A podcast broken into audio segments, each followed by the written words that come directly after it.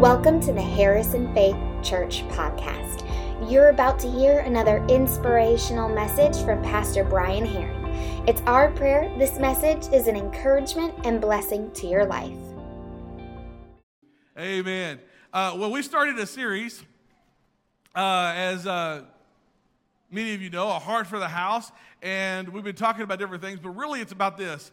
We believe life is better together, and we believe that God wants us to get more connected by serving and by discipling and growing together. And so we've opened up life groups. Uh, they're back in action. And so we are now getting ready to start getting you plugged in and working for the Lord. That's what we want. We want you involved in connecting and doing what God has called you as individuals to do.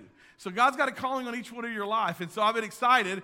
I, I, I, am not always prophetic. Sometimes I'm pathetic. But I did tell our staff, I believe that God was going to just, I, I just believe that sometimes with this pandemic, it was going to be over hopefully by Easter and that we would be able to worship together as normal. Now, I'm knocking on wood with this, but I'll tell you, the, the governor's uh, address on Friday was encouraging that we would be mask free if there's a 10% uh, positivity rate and all this stuff. Saunders says, What does that mean? I said, I don't know. That's governor math. I don't, I don't know how to calculate it uh, because they have ways of calculating things that when I calculate what they calculate, I don't come up with the same thing. But regardless, it does look favorable for Easter. We'll be able to celebrate with Easter. Um, and, and, and, and have a, a, a more uh, traditional Resurrection Sunday as far as it comes. And so I'm excited about what God's doing. But what it tells me is more than ever before, we need to come together as body of believers. Uh, whether we need to come a little bit isolated for some of us that feel more comfortable that way, whether we need to, however we need to do it. But I believe that now is the time. Uh, the enemy wants to keep us apart. We're better together. We're stronger together. And uh, I'm telling you, there's something powerful when God's people come together, pray, and seek His face, things change. And so we're going to dive uh, into First Corinthians, I'm sorry, First Kings chapter 19, verse 15 through 21. Uh, I'm going to pick up where I did la- where I left off last year uh, or last week. I'm having trouble just talking. I just don't know what my problem is. I got a good night's rest, first time in a long time. I am tongue twisted. Thanks, man. So we're going to try this again. So we're going to say this God uses ordinary people. So who in here is God wanting to use? Everyone. No one in here is to be a standby person, a spectator, or just a cheerleader. God is calling all of us for a purpose. And if we don't, I, I, I almost called this sermon today, use it or lose it. Because if God doesn't, if you don't allow God to use you, He'll pass you by and use someone else. And so there's a great book called uh, Sodom Had No Bible. It was written by a guy by the name of Leonard Ravenhill. Great writer. In fact, he's from East Texas, where, where we're from. But in this, there's a great quote. It says, 120 men in the upper room shook the world and turned it upside down because, of, because they were united, uh, or they were in unity. Yet we can have 120 churches in the same city and no one even know that we're there. I thought, wow, what a powerful statement. Why is it that you can have so many churches and nobody even know we're there or even care? As long as this church has been here, in fact, over uh, we're, we're, we're, almost at our um, bicentennial year. We're almost at 50 years of it being a church, and that's coming up in uh, 2023. So it's coming up on us pretty close. Uh, we've been here a long time, affected a lot of lives. God's done a lot of great things through this church through the years. And when I was on the city council, I learned a lot of people didn't know who we were. And I thought, when I first got here, I remember doing the Sheriff Fest where we had food and we took care of homeless, we took care of people's haircut, dental stuff. We've seen people's lives change. We've seen people come through this church. In fact, I'd go out with Pastor Thrasher. There's very few times we'd go out to eat where people would come to the table and greet him. He had such a great name, and people would look and, and he would say, Yeah, they used to go to faith.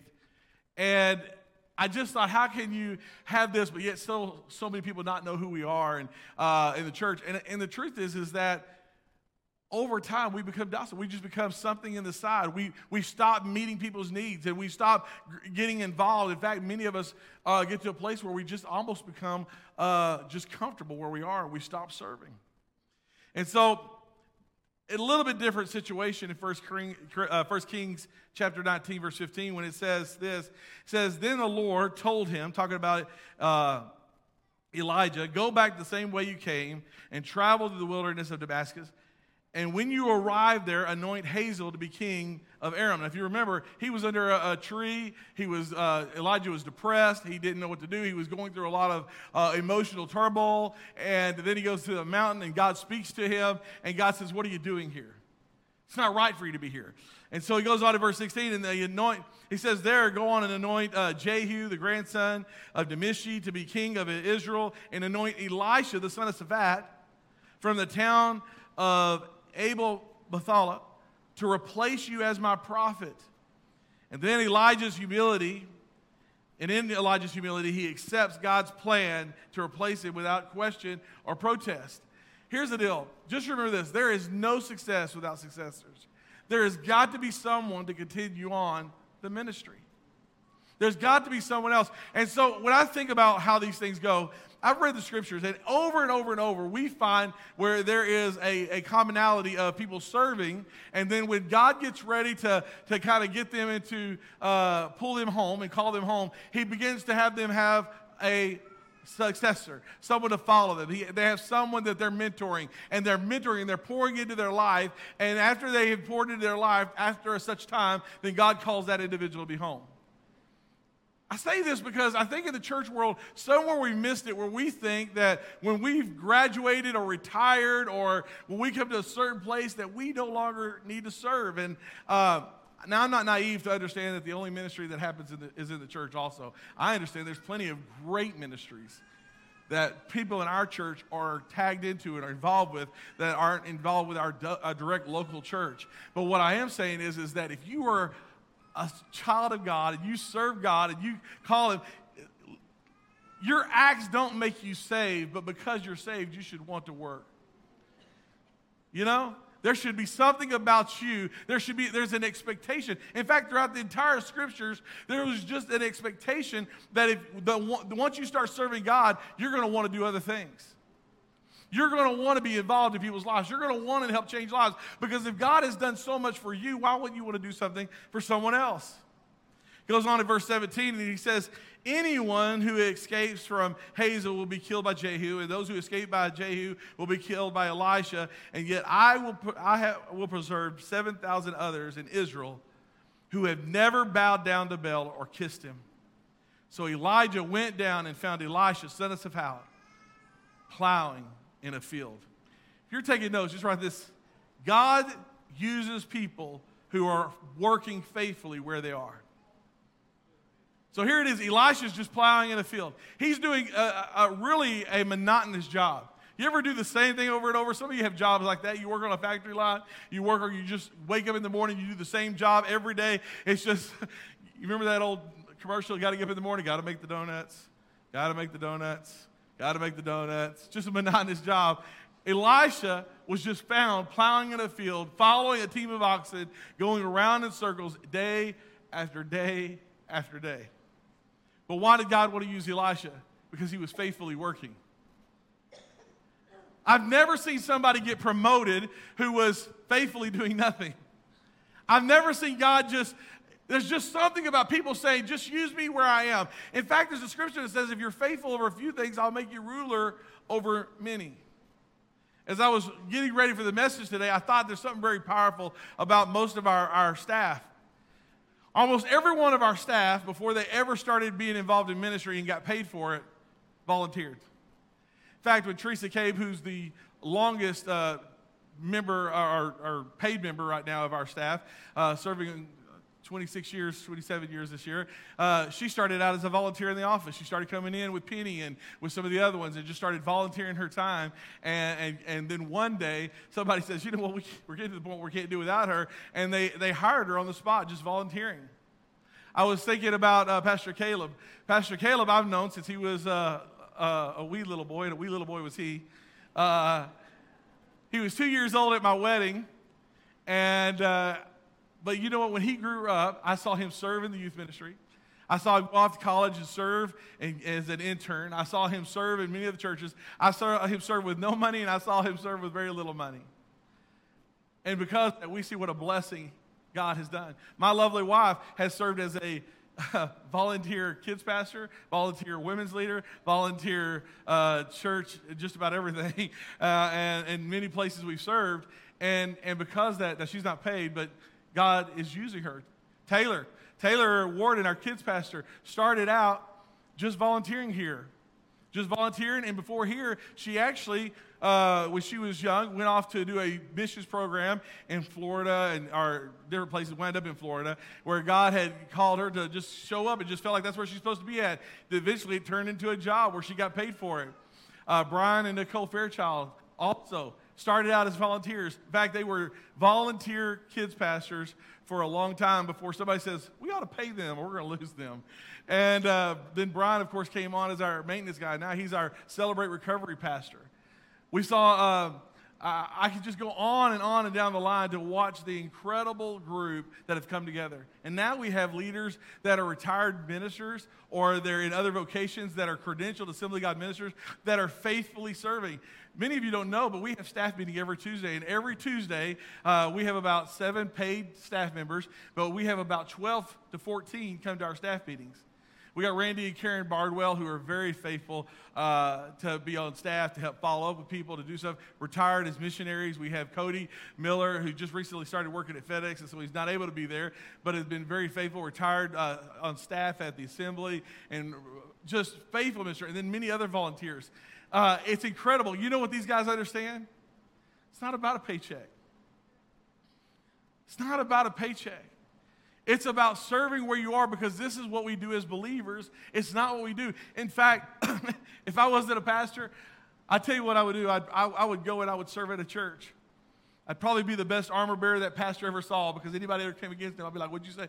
You know, I don't know, but I would just be that guy because I want to serve. I just just a heart. In fact, when I was a, most people who are who are doing anything for the kingdom of God did not start off in a big time role. They started off cleaning bathrooms. They started off scrubbing floors. They started off volunteering. They started off teaching a junior high Sunday school, which is a special anointing. Not because they're bad kids, but they're, they're ADD, they got emotions and, and, and adrenaline, and they got, excuse me, they got uh, estrogen and hormones and all this stuff, and you got to tell them to concentrate for 45 minutes to an hour. Man, God bless you, teachers who do it every day of the week. It's tough, it's tough work. But you know what? I see people working faithful. There's something about being faithful in the kingdom of God and just serving where you are. And this is where we find Elisha. Primarily, God calls those who are active. God doesn't reward laziness. God doesn't reward slothfulness. In fact, read through the scripture, he criticizes it, he curses it. There's a lot of things he says about it, but it's not reward. God is not looking for consumers of church, he's looking for workers. Luke chapter 10, verse 2, and this is on the take of Matthew that we read a few weeks ago. These are the, his instructions to them The harvest is great, but the workers are few. So pray to the Lord who is in charge of the harvest, and ask him to send more workers to the field. Excuse me. Then he picks up on verse 19. We just left off. He was found Elisha plowing in the field. And he says, There were 12 teams of oxen in the field, and Elisha was plowing the 12th of them. See, Elisha led by example. He was, he was, he was, he was plowing. He didn't care what line he was. He was, but he was leading by example, not merely by command. We got too many people who want to be managers. You do the work. I'm going to tell you all these great things, and you're going to do all the work. Elijah was the first one to get his hands dirty. He was the first one to dig in, say, What can we do? He served in what seemed to be in a dead end job, but he never stopped what he was doing, and it didn't matter whether he was in charge or not. Goes on in verse 19, he says, Elijah went over to him and threw his cloak across his shoulders and then walked away. Can you imagine? This is, it's got to be pretty weird. What's amazing that er, right when it happened, Elisha knew what was happening. God called him because of his servant like attitude. In Matthew chapter 20, verse 25 through 28, Jesus puts forth principles uh, in order to be one of the greatest, you must become the servant of all of them. And you read it here in verse 25 through 28, where he says, But he called him over. You know how the rulers of this world lord over their people? and the officials flaunt their authority over those under them? I'm like, yeah, we remember that. We like that. Did you say we're going to be rulers one day? He says, But among you it will be different. What do you mean? Whoever wants to be the leader among you must first become your servant. And whoever wants to be the first among you must become your slave. This is terrible. For even the Son of Man came not to be served, but to serve others and to give his life for a ransom for many. Jesus says is saying this. He said, I didn't just come to be served, I came to serve. In fact, I came to be the ultimate servant and serve until I get to give my life for you. There's something about following. And if Jesus is our prime example, how much more should we be involved sharing our faith and serving others in whatever we do? This year, we've been talking about ways to reach our community. We've been talking about different things. You know what a lot of it, our, our biggest hindering point is? Workers. Can we get enough workers to put up the event? Can we get enough workers? We can bypass some of the money issues because we can cut down on giveaways, we cut down this stuff. But one thing we can't cut down on is workers. You are the most valuable commodity, commodity this church has. You are it. God uses people to accomplish great works. God working through people anointed by Him, serving for Him, is how we accomplish what God has called us to do. We will never be able to reach people with the gospel until we all decide we're ready to get involved. That doesn't mean we won't reach some, and thank goodness, because I'm ready. We'll reach as many as we can. But to reach the many, we're gonna ta- it's going to take people getting involved and serving.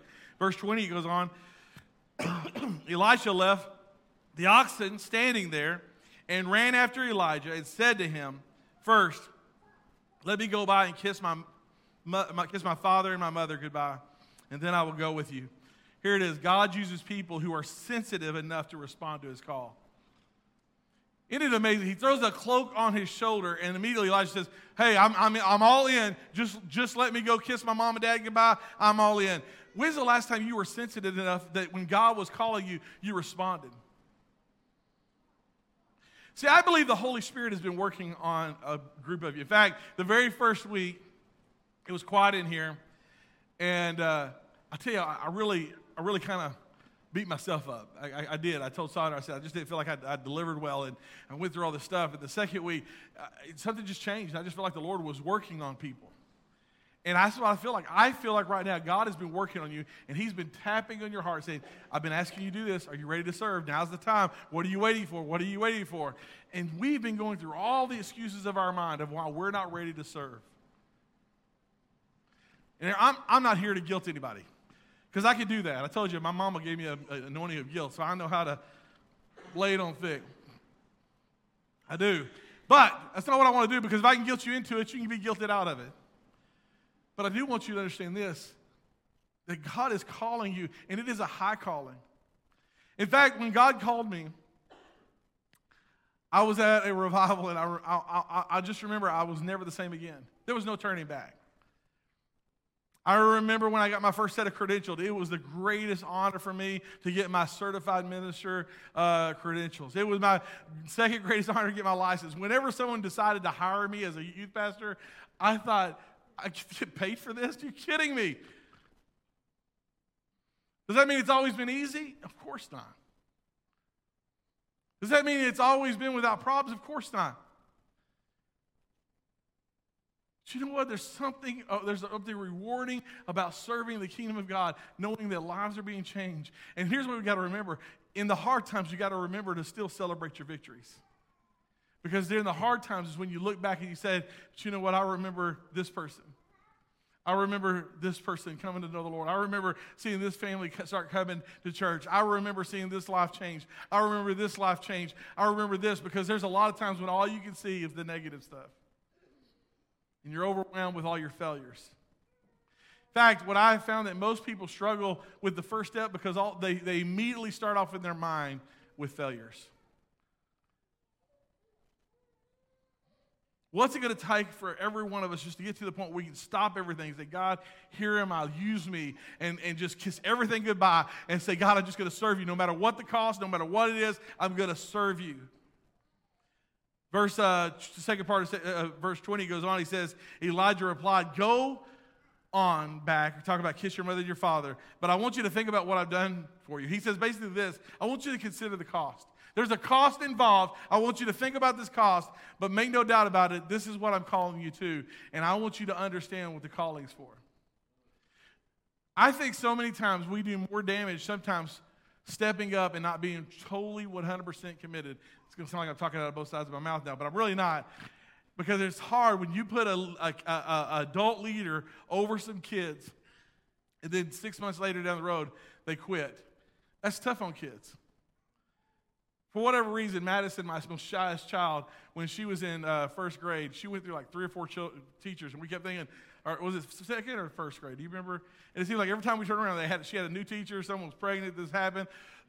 this teacher got moved in the middle of the year. Just things that don't normally happen for that young group. And I just remember of all my kids, the shyest one, the one that has the most difficult time, why this one? And there was nothing the school could do about it. But it's tough. And so many times we get involved and we bail out, we, bail, we get involved and we bail out. Listen, sometimes we got how we get involved too. Sometimes it's about finding limits. Uh, in fact, I, I talked to some leaders recently, and we're developing ways where you can serve for one semester, just like we do our life groups. So you can serve even a kids ministry or a youth ministry. Say, say you can't do the whole time. What if you just served one semester? You say you'll serve the, the spring semester or the fall semester. What if you just give a short term commitment? What would it take for you to get involved? When you answer the call of God, you can't go back on, to the way it used to be. You have to be willing to make some changes. The decision to follow God's call is always His and His alone. I've got to follow after Him because He's called me. He's made that call. I'm answering the call. Leaders may offer you a position or a task, but only God can offer you true service. Verse 21, it says this is, So Elisha returned to his oxen and slaughtered them.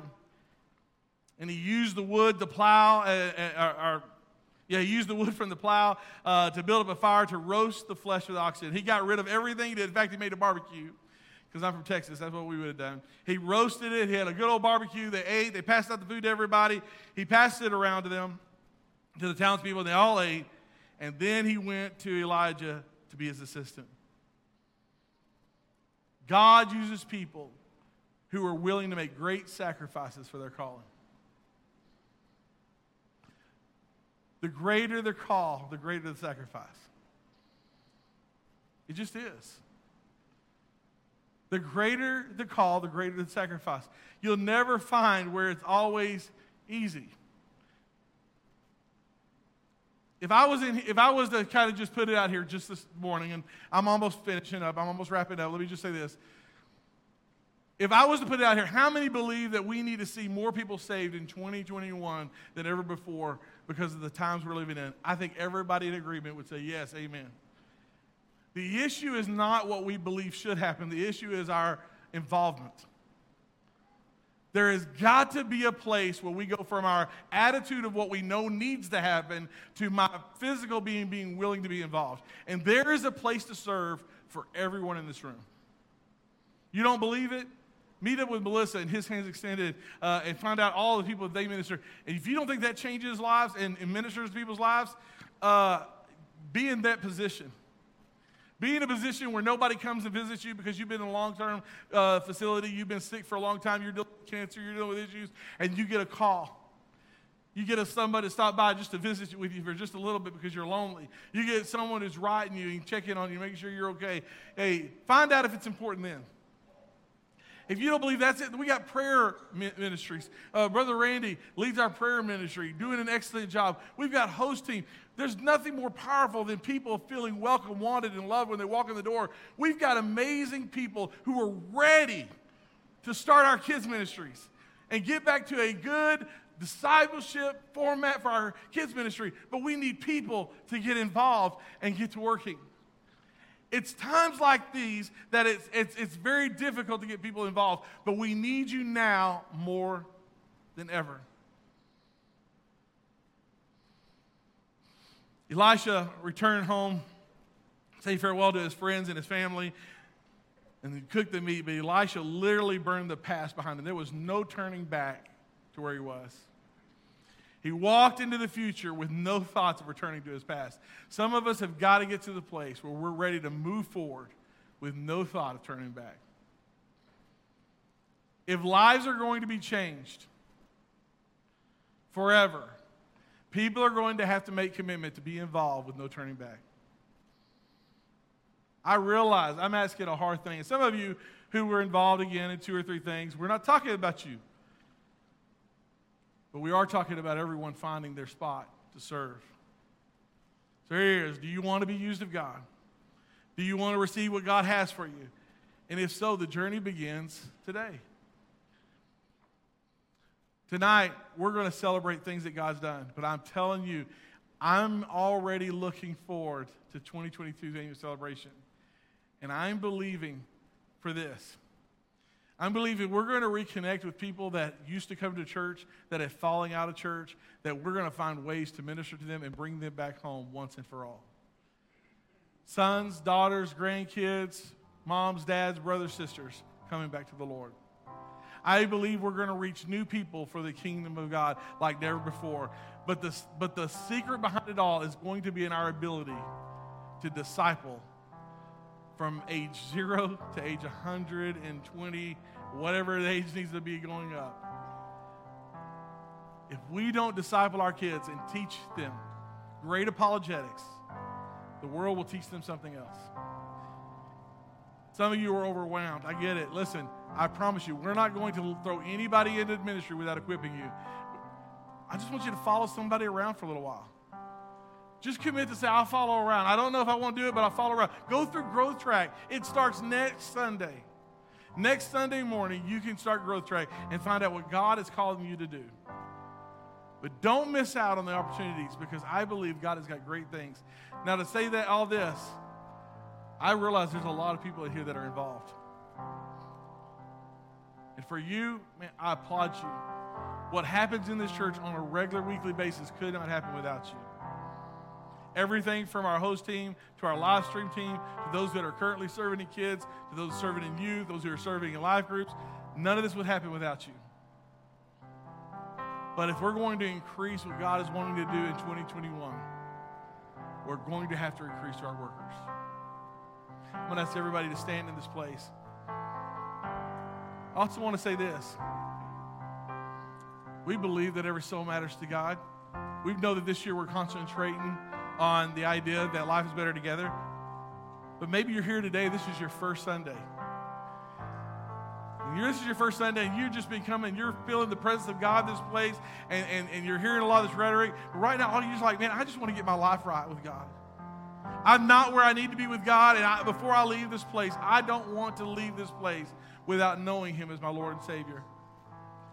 If you don't know Jesus Christ as your Lord and Savior, I want to open these altars open right now and give you an opportunity to come know Him. Someone will meet you down here in just a few seconds if you make your way down here. Or if you want to rededicate your life to the Lord, you say, I'm not where I need to be. I need to get my life recentered, re re geared up, just where it needs to be. These altars are open. I'm going to leave them open for just a moment, and our prayer team will join